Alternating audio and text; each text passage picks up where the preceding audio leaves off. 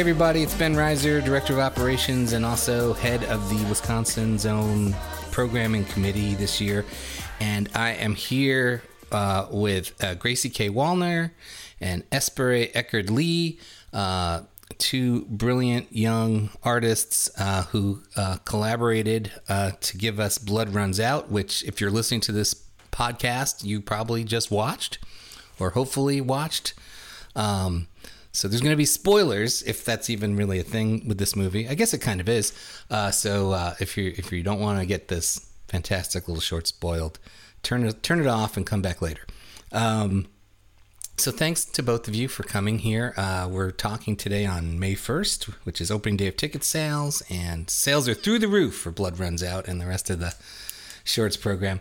Uh, we're showing your film as part of. Um, um, a shorts program called Birth and Rebirth. Um, and when I was first coming up with the name for the shorts program, this is a very stupid way to start this conversation, but um, it was late at night I was in a rush and I was like, okay, I think actually Pauline had maybe come up with birth, rebirth, and or birth. She had something to do with birth and rebirth and I wrote birth, rebirth, and afterbirth because I was like, I like to go in threes. And then, then the next day I looked at, it, I was like, what am I doing? I don't want to say that, but kind of. There are a few films where it's like there's a there's a film in this in this um, in this uh, program that's about uh, Laurie Felker, filmmaker, sort of an essay documentary about the time that she had a miscarriage while attending the Slamdance film festival. So it's not like it was between this and Laurie's film. It wouldn't. It's not like the the worst. Title. It just it just seemed obnoxious to me. I was like, never mind, never mind the afterbirth. Maybe yeah. we should have called it "Never Mind the Afterbirth." That would have been the best name for the for the thing. Um, uh, brother. Uh, so um, hi. I haven't let either one of you say a word, but I want to I want to jump in. Um, the first thing we see on screen is an awesome opening title animation uh, that that that tells us this is a Lumina flick. Um, is this the first ever Lumina flick? Tell me about Lumina flicks. Um, yeah, so Lumina Flicks uh, or Lumina Productions is my production company, which currently is just me. Um, it's based off of my family's car, which was my grandmother's car. It was a 1991 Chevy Lumina, and it's maroon, and the entire inside is maroon. And my sister and I are very connected to her, so um, yeah, I went with that as the title, and I, I think it's also it reminds me of illumination, that kind of idea. So that's the car that you see in the animation driving along, and I'm a big fan of. Um, sort of mysterious, surreal uh, animation logos. So I wanted to try to animate my own. And so you did that yourself? I did, yeah. I used a really cool program called Krita, which is like a free illustrating software, and you can animate with it. Um, and it was really fun. It was just like an experiment, and yeah, hopefully in the future I'll do more. Is it is it like almost like a rotoscope thing? Like, is it? Did you start with actual footage of that car? And uh, no, oh no, it's just like all just random sort of freehand stuff. It was actually pretty hard to animate the car. Like, it's very it's very jittery and jolts along, but it was fun to do. Yeah, it's pretty cool. Um, and then, as luck would have it, sort of the music kicks in right away, and um, uh, I really I love the music in this film, and I think it really adds a lot. And um, you know, based on the sort of the subject matter, um, it's it, it's it's jauntier than you might think it, it would be. Um, and so, Gracie, uh, what did you what did you tell Espere about what you wanted? Wow. Um, well, we had a lot of conversations. We had a lot of phone calls.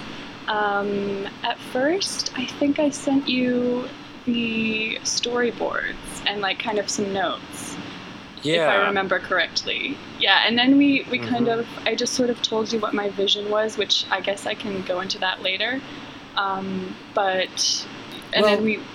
We can talk I, because I realize we probably should say like, um, you know, how did you come to make this film? What what were the circumstances surrounding yeah. this? Okay. Um, can I ask a question also? Yeah. Are we? Is are you gonna cut this, or is it just happening? No, I'll cut it. Okay. cool. That's good to know. Um, okay. I mean, unless it So- seems charming when I listen back to it, and I'll be like, oh. just me asking. Perfect. uh, all right, great. Why, are Um, you gonna are you gonna say stuff that you might want me to cut? yeah, I'm just gonna spill all my secrets. But um, okay. So the question was, what's the inspiration or the vision behind it before we Well, get into you know, the music? it's actually an odd. Well, yeah. Well, let's put a pause on the music for a second. But I mean, I really do. I've heard, you know, because Pauline, uh, when we first watched this film together, she was like, "Oh, I should say I've got something to do with this," or and, but the story she told me, I I don't know that that's actually. I'm a little confused about whether or not this had anything to do with being sort of a class project or is like an independent study, or did it actually have anything to do with the UW at all, or was it just like, yeah, Yeah, kind of well, um, I so I would consider it my own independent project. I made it during um, 659, the final production course at UW Madison, um, but because of COVID, we had to halt our plans to make a collaborative group film. So then, what our what Pauline and our instructor told us was that we uh, just were able to make our own independent project. Um, and we didn't really use any of the UW's equipment or anything, which is why I consider it like my work completely because I just used whatever I had and like, you know, kind of had to figure it out. But I definitely had support in the way of like feedback from Pauline and Eric and like the rest of the classmates and stuff. then- so yeah. But but then did you then did you sort of submit it or present it in class? Like did you get did you get credit for it as part of that yes, 659? Yes, oh, okay. I did. cool. So it was like it was a class project. Um, Okay. But it was kind of like a stand a stand-in for what would have been a collaborative project, and I'm really happy because I, I love that I have my own thing that I, I can you know put out there.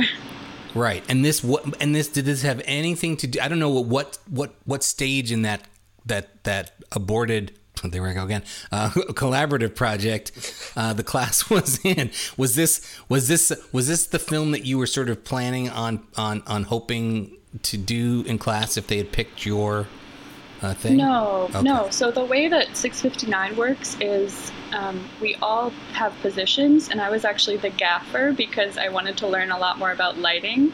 Mm-hmm. Um, and I did. I learned so much about lighting. Um, but we choose a script that's written in another script writing class. And Oh, then okay. What happens is everyone in their position, like there's a screenwriter, and they sort of change it, and then we all collaborate on making that. So, yeah, my Blood Runs Out was like my idea that I had after that. So, yeah, it wasn't going to be made by anyone else. Right. And it wasn't something that you had thought about or written uh, before the class. Like was something that once COVID hit and you realized uh, the class was going in a whole different direction, you then came up with this scenario. Yeah, actually, which is really cool because I think, I mean, not cool that COVID is happening, but COVID really, I think, uh, had a lot to do with the, the plot of my film, and it ended up affecting it in ways that I didn't even realize until afterwards. And I was like, oh, this has a lot to do with COVID and how it affects community and that kind of thing. Yeah. And then, but this, so then Espere, were you in that class too? I was not. No. Um, Gracie and I. Well, first of all, thanks for having me here. Sure. I'm so happy to do this. Me too. Um, uh, but Gracie and I go back s- uh, several years. Um, just we started out doing like circus and, and other stuff together. So I've known her for a while. Um, and she asked me just completely out of the blue if I was interested in doing any um, any music for this. And uh, we sort of just jumped right into it. I think, um, like she said, she sent me just basic ideas and sketches um, at the beginning, and I just started messing around. Um, and it's all relatively new um, for me. So I had a bunch of ideas about stuff that I wanted to try, and then, you know, just kind of went all in and uh, figured it out as we went. But no, it was. Um, I'm so glad she asked me to do this. Thank you, Gracie, for asking me. Oh my God, Um, thank you for doing it. Yeah, It's great. It was Now, it was a lot of yeah, a lot of fun, but completely separate from from the class for me. Right, and then uh, uh, not to harp on this whole 659 thing, but if if um, if you if the original sort of curriculum had been able to be stuck to, I'm guessing that then that you wouldn't have been allowed to even bring in Espere or anybody outside the class to do anything like the music. Like, would that have fallen to somebody in the class? Well, um, I wouldn't have ever even made this film had it Right. not been for it. So Sure. yes, But I mean, whatever film, whatever film would have been made as a class. Ah, yes, uh, probably Espere. I, I wouldn't have been able to work with for the class. So I, despite like the disappointment of not being able to make the collaborative project in class, this worked out wonderfully. yeah, I, I and I think it's sorry yeah i think it's just cool that like pauline and um, my instructor eric were able to like give us the opportunity to make our own stuff even with covid going on which i think is important to work within parameters and sometimes helpful Yeah. I mean, I, I, I totally get it. I do realize a 659 is like a class where you where you get to learn what it's be to, what it is to be like on a crew and learn the different things that that people on a film crew do. But um, I mean, I think it sure worked out for the two of you as far as not being able to do that and then doing this instead. Um, so anyway, so so I mean, I, I guess my question about the music is, I think it really helps it really helps tell the viewer um, that this isn't going to be. I mean, it really helps set the the tone, which is a very interesting tone. Like it tells you, even even though even with the sort of spooky Lumina flick uh, opening thing, and then even the opening t- title credits, which are sort of gothic and and blood red. Um, you know, the the music serves to sort of undercut that spookiness and and I think tell the viewer, hey, th- there might be some creepy stuff uh, in this movie, but it's not. We're not. We're not doing a straight up horror movie here, or anything like that. And I- I'm and I'm assuming that that that that was the idea behind what whatever you told Espere from the get go. yeah well i'm trying to think of exactly what i said at first Espere if you can remember you should I Jump well, in. one thing that um, was a, a, a starting place for me, um, and I'm again, I'm this is all very very new for me, but something that was a good place to jump off is I remember Gracie um, at the end of the film. You uh, for the scene, the last scene that you that happens in the film. Um, I remember us talking about you wanting that to be sort of eh, almost dramatic, um, like tension relieving sort of music um and like very like much like a love scene type of type of sound. So i kind of started there and and um, built up a, a song and an idea and a melody and sort of played around with that um, as a starting place and then sort of worked backwards a little bit to get to fit in the other elements. And having that as a starting place for me the direction that i just kind of naturally went to begin with was having a simple straightforward melody on you know on, on piano very normal and natural sounding and and um, real not not anything um, you know spooky or or s- any synths or anything like that. Um, so that to me was kind of the starting place and everything else was kind of fell in and ended up being very much um, still had a lot of those tones of not you know it's not dissonant very dissonant i think um, for a, a, a film like this Yeah, But- and we. I also sort of. This idea kind of started from. Well, originally I was considering making it more of a comedy. Um, and I, it does have comedic elements, I think. Hopefully that comes across in the film. But. Um, because it's funny, like I've showed it to many people, and some people are, think, oh, this is a horror movie. Some people think, oh, this is hilarious. Some people get exactly what I was going for, you know, like, um, so, but what was I saying? Um, Well, I yeah, think started know. off more. Oh, I'm sorry. Yeah. Go ahead. No, no, you go ahead. Well, we recently showed this film at Cinematheque which I think is a comedy. It's called Shiva Baby. Um, and it's about this young woman who's like at this uh, kind of like it's like a Jewish wake, and um, she's discovers that this guy that she's been sleeping with and his wife are there, and it's this very awkward. And it's a you know it's a comedy, but it's like an, a comedy of like awkward cringe. It's like cringe comedy, but it's mm. scored. The score sounds like a horror movie. It's very. It sounds like Psycho. It's like strings and sort of slashing, and I think it's actually kind of great because it cuts against the comedy. And I think in the opposite way, Esperet's score sort of cuts against the sort of ghoulish uh, or you know blood oriented vampirism of the story and and just gives you a balance i think more than anything else which is yeah. great because i think it makes it much more nuanced and layered film. Yeah well that's great to hear. Um, that's what we were going for the balance. Um, and i mean also just the fact that like i know that these images are somewhat shocking. I've heard that especially from people who don't menstruate but right. at the same time, like part of this film is about longing um, and also a queer longing. Um, and so, sort of, tried to make the blood look appealing, and I think that the soundscape uh, helps get that across. Um, I tried to make it sort of fun, even though like it is very dramatic. She's starving at the end of it, mm-hmm. but um, but mm. well, another thing that I think is interesting about the film is that even though it's not explicitly or I think even implicitly about the pandemic or about COVID or about being isolated, um, it still feels like it is. Um, uh, you know, and some of that is probably because you did shoot it during COVID and did have restrictions on, you know, how many people you could work with or who you could have in the film. But I wonder, do you think this film would have been any different or significantly different had you been able to make it during quote unquote normal times? Mm-hmm. Um, well, I, I'm going to answer this question in kind of a roundabout way. I can just sure. see it happening in my head right now. Um, but that's okay. The so, question was pretty roundabout too. So yeah.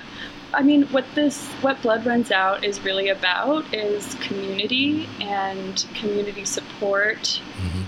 Queer community support, particularly, and not even just queer community, but just support from your loved ones. Um, and it's really the blood is what this character survives on, but you know she, she, can't she doesn't get it by killing people she's not a she's not a usual vampire you know and i think if vampires if vampires existed right now they would certainly be surviving off menstrual blood rather than murdering people you know like there's so much of it out there it's so easily accessible from your community just ask your friends like can i have some of your blood you know, if you have those community connections, it's it's a good life for a, for a queer vampire. Um, but yeah, anyway, it's kind so, of like you've solved the whole problem of vampires. of vampires, yeah. And I, um, I don't know. I, don't know if you'd ever read or seen anything where this is the solution for. Va- I mean, that that what was that show on HBO for you? True Blood. Mm-hmm. Where they where I, they make like a synthetic blood for oh, vampires. Oh yes. Um, yeah. Well that's the thing is I had this idea originally, like I had an image come into my mind of a drop of blood falling on someone's face, which is the last. Well, I don't want to give. Maybe I shouldn't give this away. That's okay. We're spoiling because we're saying okay. don't listen All right. if you haven't watched the film. So I'll say that part again then. Um, the the way that I thought of this idea for the film was as an image, and the image was of a drop of blood falling on someone's face. Um, and oh god, I completely lost my train of thought. About, oh, we were talking about True Blood and oh um, yeah, yeah, yeah, yeah, and um, solving the whole problem of being a vampire, and maybe mm-hmm. for the mm-hmm. first time ever in film or, or okay, yeah, yeah, yeah. So um, I thought of this image of a drop of blood falling on someone's face, and from there I kind of thought of the whole idea, and I thought, oh my god, what if there was this this character who survives off of blood. She's kind of a subtle vampire. That's what I like to think of her as. Um, and what if she, you like asked her friends for blood? And I at first I was like, this idea is like doesn't work. It's way too far. But then I kept thinking about it, and I looked it up online, like vampires surviving on menstrual blood, and there's shockingly little. So I was like, wow, this is maybe sort of a, a, a new idea. I don't know if that is really the case, but I think a lot of it has to do with our our society doesn't talk about menstrual blood. We don't even look at it. We don't know about it, especially if you're someone who doesn't menstruate. You probably don't have a very clear understanding about how it works, what's even happening, you know, um, biologically, what's happening emotionally, what goes on, like what products people even use. Um, because, and it's no one's fault, it, it's the fault of the patriarchy and the fact that we, we're not talking about this, and it's something that so many people, regardless of gender, just menstruate all the time. Um, so I think maybe that's why a lot of vampire stories don't focus on uh, vampires surviving on menstrual blood, but and that's something really that I love about what you did with this is you just it feels to me like you just dive all the way in, like head first, just right into you know head first into the menstrual blood, um, which is is fun. It's really yeah, it's it's really fun. Yeah, and I I would say that you do this other cool thing, which I feel like most modern day um, vampire stories tend to use uh, vampirism as a metaphor for addiction, and I, I, I don't I don't get the vibe at all in your film that you're trying to deal with that as th- that kind of metaphor. There's certainly hunger and survival, and it really feels like uh, your character is is starving and is really is running out of food. Um, you know, but the, the whole sort of the whole sort of drug addiction metaphor, I don't feel that at all in your film, and so I think it's really cool that you took uh, the whole vampire thing and and and avoided what what I think most people focus on these days. Yeah, well, that makes me think of a lot. So thanks for saying that. Um, first of all, I have showed the film to people, and they have read it at, about being about addiction. I didn't say that very well, but yes, I've shown the, the film to people, and they've taken it as a metaphor for addiction. Um, but it's it that's not how I meant it. But people can take it however sure. they want. You know, it's out there. But um, second of all, uh, I can I can talk about. Can I share an anecdote about like how part of the inspiration? Yeah. Please okay. Do. Um, so, well, first, I guess I'll say a lot of vampire stories are often about predatory men feasting on women. You know, it's often like a virginal, like damsel in distress laying on a bed, and then in the middle of the night, this male figure comes in and sort of like you know, in a very vulnerable and in a like a very sexual way assaults them. So part of my film is flipping the, the, vampiric tropes into a story that's consensual and queer. Mm-hmm. So this is this is not your typical vampire story in that way, I suppose, because this is all incredibly consensual. This is based on this character is going to her community and asking them to give her what she needs, which I think is how people are going to survive in, in this world is by making community connections and um, yeah it's not and she's she's also sort of in a position where she's being fed the mm-hmm. blood mm-hmm. rather than taking it forcefully yeah so. no that that last scene uh, she, the the vampire is is the one who's sort of like um, in the in the um, not really submissive, but she, she, she's the one who is, um, you know, uh, the the it's it, the whole the whole image of you're right of like the typical sort of Dracula coming upon the sleeping uh, heroine of the movie and and and um, attacking her in her bed and biting her neck. It's like that that whole thing is flipped in every way possible in that last scene of the film. So that's great. Yeah, yeah. I, I mean, and it's still like sort of a metaphor for sexuality, you know, because clearly she's surviving off of a substance that, you know, can be sexual or like show up in sexual scenarios. I think it's also touching on uh, having sex while menstruating, which people hate to talk about. Um, you know, it's like people who menstruate aren't even sure oh, is this even possible while I'm on my period? Like, can I experience this kind of pleasure when I'm on my period? Because it's such a uh, taboo thing. So it's also kind of about that. But um, can I? I'm gonna go into this this other story here. Oh yeah. Do we have time? Okay. Yeah. Sure. Okay. Um, so uh, you reminded me of it when you talked about the starving aspect of it. Um, and I'm really excited to talk about this because it just I had such a great experience. I so I went to the Cinematheque actually, and it was a showing of old films made by women directors.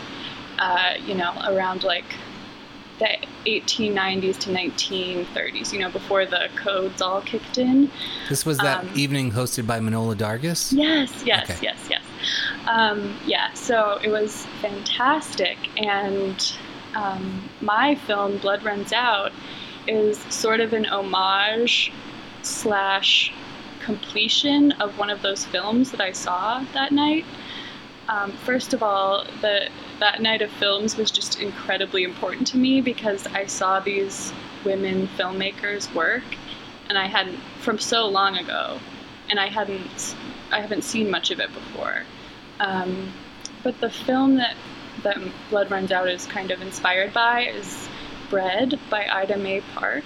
Mm-hmm. Um, and so in Bread, this character, she she has some job working.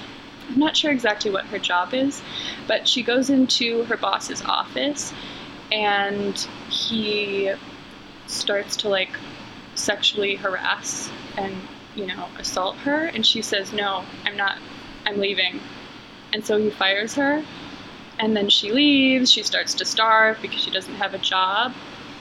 Um, and so the whole film is kind of her starving and trying to find sustenance. So finally, she walks into this bakery, and there's a woman behind the counter, and they sort of have an exchange. She's like, I only have these coins.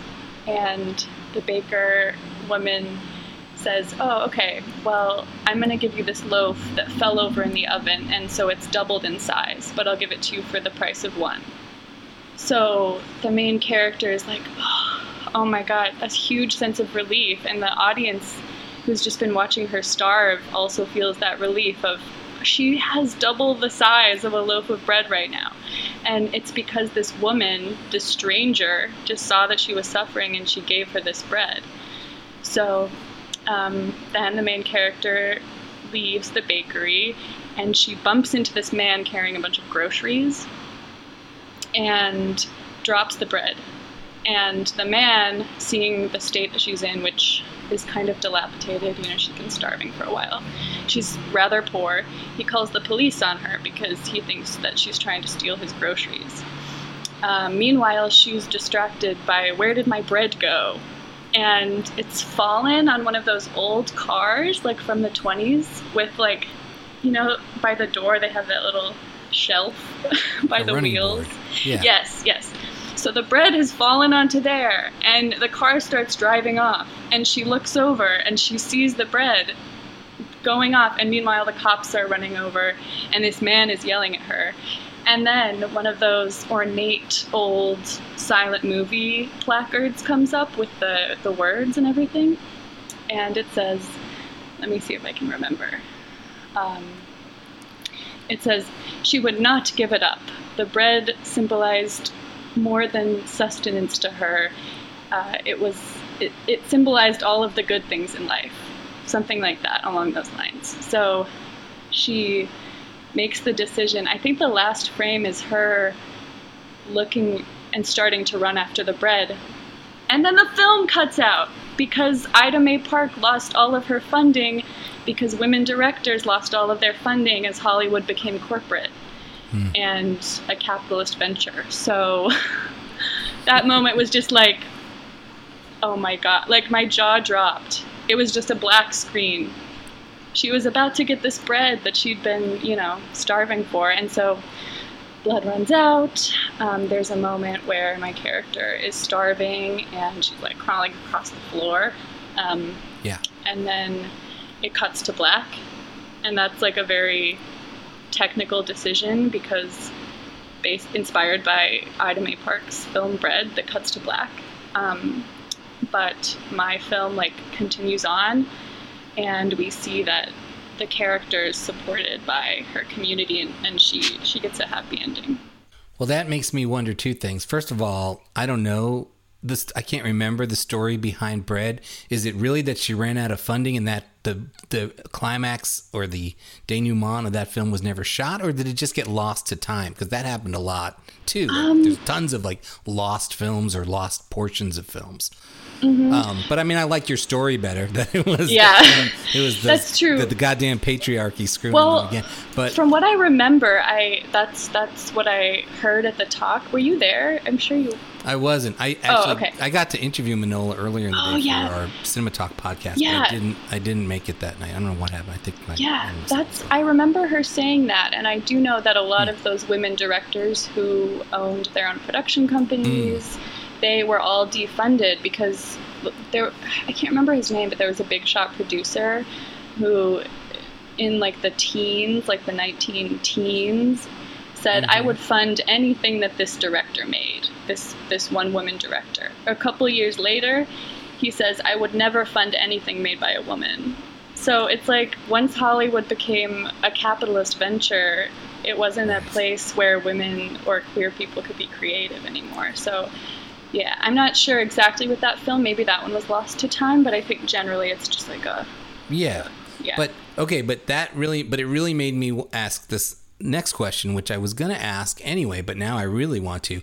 Did you consider, or were you at some point planning on this being a silent film with music? I say that first of all because Espere's score does remind me and well, I said it was jaunty, but really it's got that sort of old timey Scott Joplin almost kind of feel to it because it's piano and and and and thinking about it while you were telling the story, I think I mean the only the only voices we hear are when you're having the phone conversations uh, or listening to people's voicemail and things like that. And I think it probably could have worked with I mean with that scene, but without actually hearing it, just seeing the you crossing out the names on the list. Did you think of like furthering this homage to silent film by making it a silent film?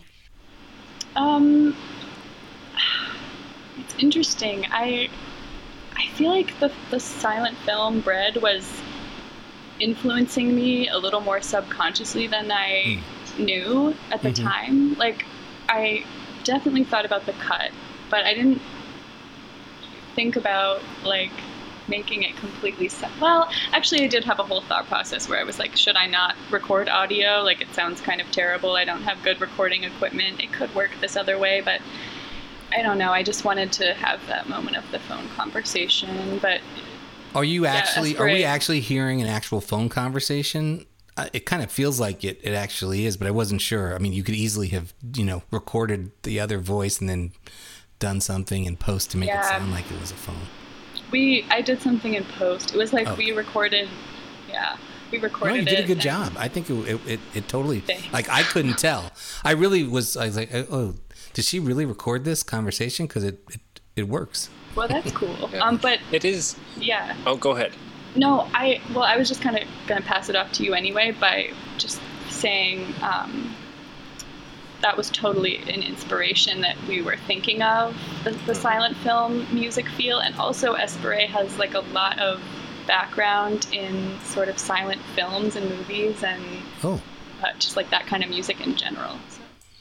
Well tell yeah, me about well, that espere well um, it I, I, think it is really interesting gracie um, that that is pretty much the only there's only pretty much one scene with any talking any sound in it and i do remember early on uh, you mentioning that, that I think there was a time where you were wondering how you're going to do that, or or or maybe just if you're going to do that at all. Um, I don't remember the details. This it was a while ago, but I um, I think that was something that inspired me to. uh, it's almost like a music video type of music. Like I, there's there, I think there's only one scene where there isn't any music, and it's very very prominent. Um, mm-hmm. And part of that I think also does come from um, the fact that, like Gracie mentioned, I am a very uh, big silent film fan um, and have um, uh, a great I, I just uh, a great love, I guess, for that era um, and the music and the way that the image and the music go together. I um, ha- have a lot of friends who work on the music side of silent films. Um, and so I think that was something that inspired me um, with this music uh, was the images you have are so crisp um, and particular um, and of a particular you know particular quality um, that the music to me that just uh, being you know having um, seen so many silent films and how that kind of works that was sort of my instinct to focus on how that works in a very um, image and music come together, but almost starting from a separate point. Um, and uh, it's also interesting because one of the the final bit of music in the um, in the piece was really inspired to me by um, a song from the soundtrack uh, for the film The Artist that came out. I think it was 2011 um, mm-hmm. with music by I think it's Ludwig uh, Bource is his name. Um, but there's one piece in there that particularly um, I'm, I'm very fond of, and I thought was sort of uh, the vibe we were going for near the end. And, and I stole a lot of pieces from that. And as the sort of a starting point, um, a, a, lot of the pieces I think were sort of silent film inspired on a bunch of different levels. Um, so like like you were saying, Gracie, uh, you know, inspired by this film Bread, which I didn't learn about till afterwards, after we did the film. Um, and then on my side, it was it was you know that's just sort of I think my go-to spot. And as this is sort of new for me, um, that's just where I I think I just naturally went uh, with that. So it is interesting. I'm, I'm I think it's neat that you noticed that Ben, that you oh, picked yeah. up on that because it's you know obviously I'm, I'm, sure you see a million films and uh, it's pretty easy to to pick that out. But yeah, it was definitely very um, inspired by silent film and the way that silent images on their own, um, the way the music works with that when they're starting from a different point and then coming together uh, with yeah. not much else in the way of uh, sounds. So. Yeah, yeah it's kind of my, my my approach to it. Cool. And also, this reminds me. I just want to say, Espere like sort of wrote the score in a way that an organist is this right as in a way that an organist might like watch a film and then play while watching the film because you watched my short and like played along with it to write it. Yeah i it, yeah the, the process was um, i'm sure everyone has a different process and i'm really fascinated by what you know what different people how different people work. Um, but what sort of worked for me was just coming up with a huge a bunch of different ideas and just messing around. And then when i actually got some footage that's when it started to sort of fit together this you know this part sort of works better than that part um, you know for this scene or whatever it was um, and then when i got you know a rough cut is when it, it was it was so much fun to be able to match things very precisely mm-hmm. um, to match you know down to the millisecond or whatever with um, you know with the recording with with the image and I, I did sort of approach it from just sort of watching the whole thing and like messing around, you know, and and uh, just improvising and seeing what came out of that, and then cutting that up and, and going from there.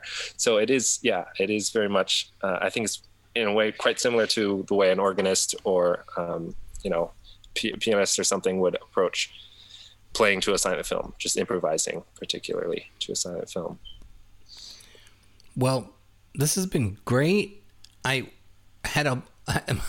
Really I went into this interview thinking I'm going to ask a bunch of like filmmaking questions, And then I realize I realize okay, at some point though, we're probably going to really want to talk about the thematic elements of this film. And what it turned out, we've mostly talked about, which is great. And how, I've hardly gotten to any of the actual filmmaking questions, but I want to just quick ask a and you know these are really just more like more film school like hey how'd you do this uh-huh. so what but but i did want to ask uh, you're you're the main character in this film. You're in front of the camera. I I, I don't know. Is that uh, if you forget about everything else? If you're going to make this film again without having to deal with COVID, would you have put yourself in the is acting something that you're interested in i heard you say and i meant to follow up earlier in the interview that you two met doing circus stuff. Did you say circus stuff? And yeah. so that makes me think maybe you are a performer of some kind. But what kind of circus stuff were you doing? Well, it, it, no, it wasn't ideal for me to play the character. I don't consider myself. I mean, I enjoy. I've enjoyed performance in, in the past, but I I don't. I don't really want to act. That's not what I want to do. I, I would have rather worked with someone. At the same time, it was really uh, personal and interesting to play that character, but I separate myself quite a lot from the character, and actually do want to make this this film again. I think like I want to make it into a feature. Yeah, I was going to um, say you have to make it into a feature with this whole concept of the solving them solving the problems of vampires all over the world. yeah. So yeah, I mean, I mean, we'll see. It'll be a completely different thing as a feature, but I could, I think you could even throw kind of like a Handmaid's Tale thing into it, where um, like the patriarchy and the patriarchal vampires are like, hey, we need some of this menstrual blood action, and like sort of like you know try to force the menstrual blood to be given to them to satisfy their hunger as well. That's interesting. I like don't even think of like other vamps. yeah. I kind of, for some reason, I like thought of her as the only, like the only hmm. one. I don't know. Like I didn't. Well, I was going to ask you, like, how much world building you had done. Like, are where are we? Are we in? Are we in a world where vampires exist? Is she even really, you know, um, um, in a mythical sense, a vampire, or is she just like sort of a vampire obsessed, or you know, like somebody who had who imagines they're a vampire? Well, she doesn't imagine that she. So this is actually the world building was kind of difficult for me. I always get bogged down in like what are what's happening, what are all of this person's relationships, what's happening in this world, you know. Mm-hmm um, so that's why I decided to go a bit more experimental because I just didn't want to deal with that. But if right. I made it into a feature, I would flesh out her community. Um, but she's not really a vampire. She's just someone who survives on blood. She just needs blood to live, but she's not mm. a, lo- a mythical or vampire from lore. She's just right. kind of someone who, like, this is how I yeah. Live. Well, we see her outside yeah. during the day, so there's not mm-hmm. there isn't yeah. that um, allergic to sunlight element. To yeah. so. Okay, but back to film school questions. Uh, yeah. Um, what did you use for blood? I made a movie back in college where we uh, were going to have a lot of blood, and we found the one guy on campus who we knew knew how to mix some great Karo syrup and the right food coloring for blood, but what was your uh, method? What was the method yeah. to your madness? It was really fun. Um, I had a day where I just practiced mixing blood, and it was chocolate syrup, corn, chocolate syrup, and red food coloring were really popular. There, we made some out of paint that I wasn't ingesting, but there might have been some in there. I don't know. Um, and there was also corn syrup involved. Mm-hmm. Uh, I really wanted to get the consistency of menstrual blood, which is actually different than other horror blood, I guess, because, you know, menstrual blood, um, uh, like the urethral mucus is yeah. involved, so it's like a different consistency, which it's very is very, very specific. in your film. Yes, like yes. Goopy. Yeah, so that's that was like a specific type of blood I was going for. Maybe that's not something you want to include in the podcast, but um, no, That's what this podcast is all about. Okay, but wait, well, but, good, but I mean, good. how? What was so? What was it that give gave it that sort of viscosity? Was it Yeah. was it the corn syrup? It was yeah, it was the it was the chocolate syrup and the the corn syrup kind of mixed together, Hmm. and then there was also oh oh it was honey. There was also honey. Oh yeah, that involved. That's sense. what it was. So it was the honey, the chocolate syrup, and the red food coloring, and that was mainly it. And then there were lots of other images of blood in the film that were just kind of like paint and red food coloring and that kind of thing. It, it sounds like after the shoot, you could have like made some good ice cream sundae with stuff. Like that Yeah. just sounds like it's good to eat. Keep them in my fridge. Yep. Um, uh, the other, the other, the other sort of film school thing I question I had was the um, the the shot with you in the bathwater. Uh, that bathwater is beautiful and sort of like milky or um, opaque. Uh, what did you do? How did you do that? Is that just a normal bath? Is that how your bath normally looks? That's just or- my bath. I just kind of like give that off. That's all my menstrual blood in Yeah. there. No, just kidding. Um, yeah, it's it's it was milk, like a gallon of milk, and you know those little like fizzy bath things that are like a pellet Yeah, that you get. I like don't a know. Tide Pod. Yeah, well, yeah, Bath, of. They like bath salts, aren't they called? That, or a bath Um, bomb type. Yeah, it's a bath bomb, but it's like it comes in a little container for like kids that you can just buy at Target, and it like makes your bath fun color. So it was like a couple of those red ones, and then some milk. Awesome. Yeah, and thanks for asking about that stuff because I was very into the color scheme. Everything is shades of pink and red, and I was very. Uh, I really tried to make that happen. Like I even painted my walls. my walls looked terrible for a while because I was just in this apartment and we're not we weren't, aren't allowed to paint the walls. Don't show this to Greenbush Properties, but um, I painted the walls pink in only the places where the frame was gonna be. so it was just white everywhere else, and then I painted over it later. But, yeah. Well, that's great.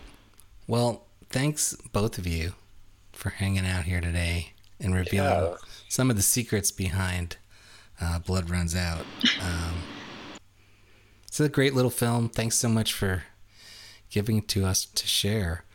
I'm excited for people to, to see it and react to it. And I can't wait to see what happens next with both of you. Thank you. Thanks for having Thank me. Thank you. Yeah, this was great. All right.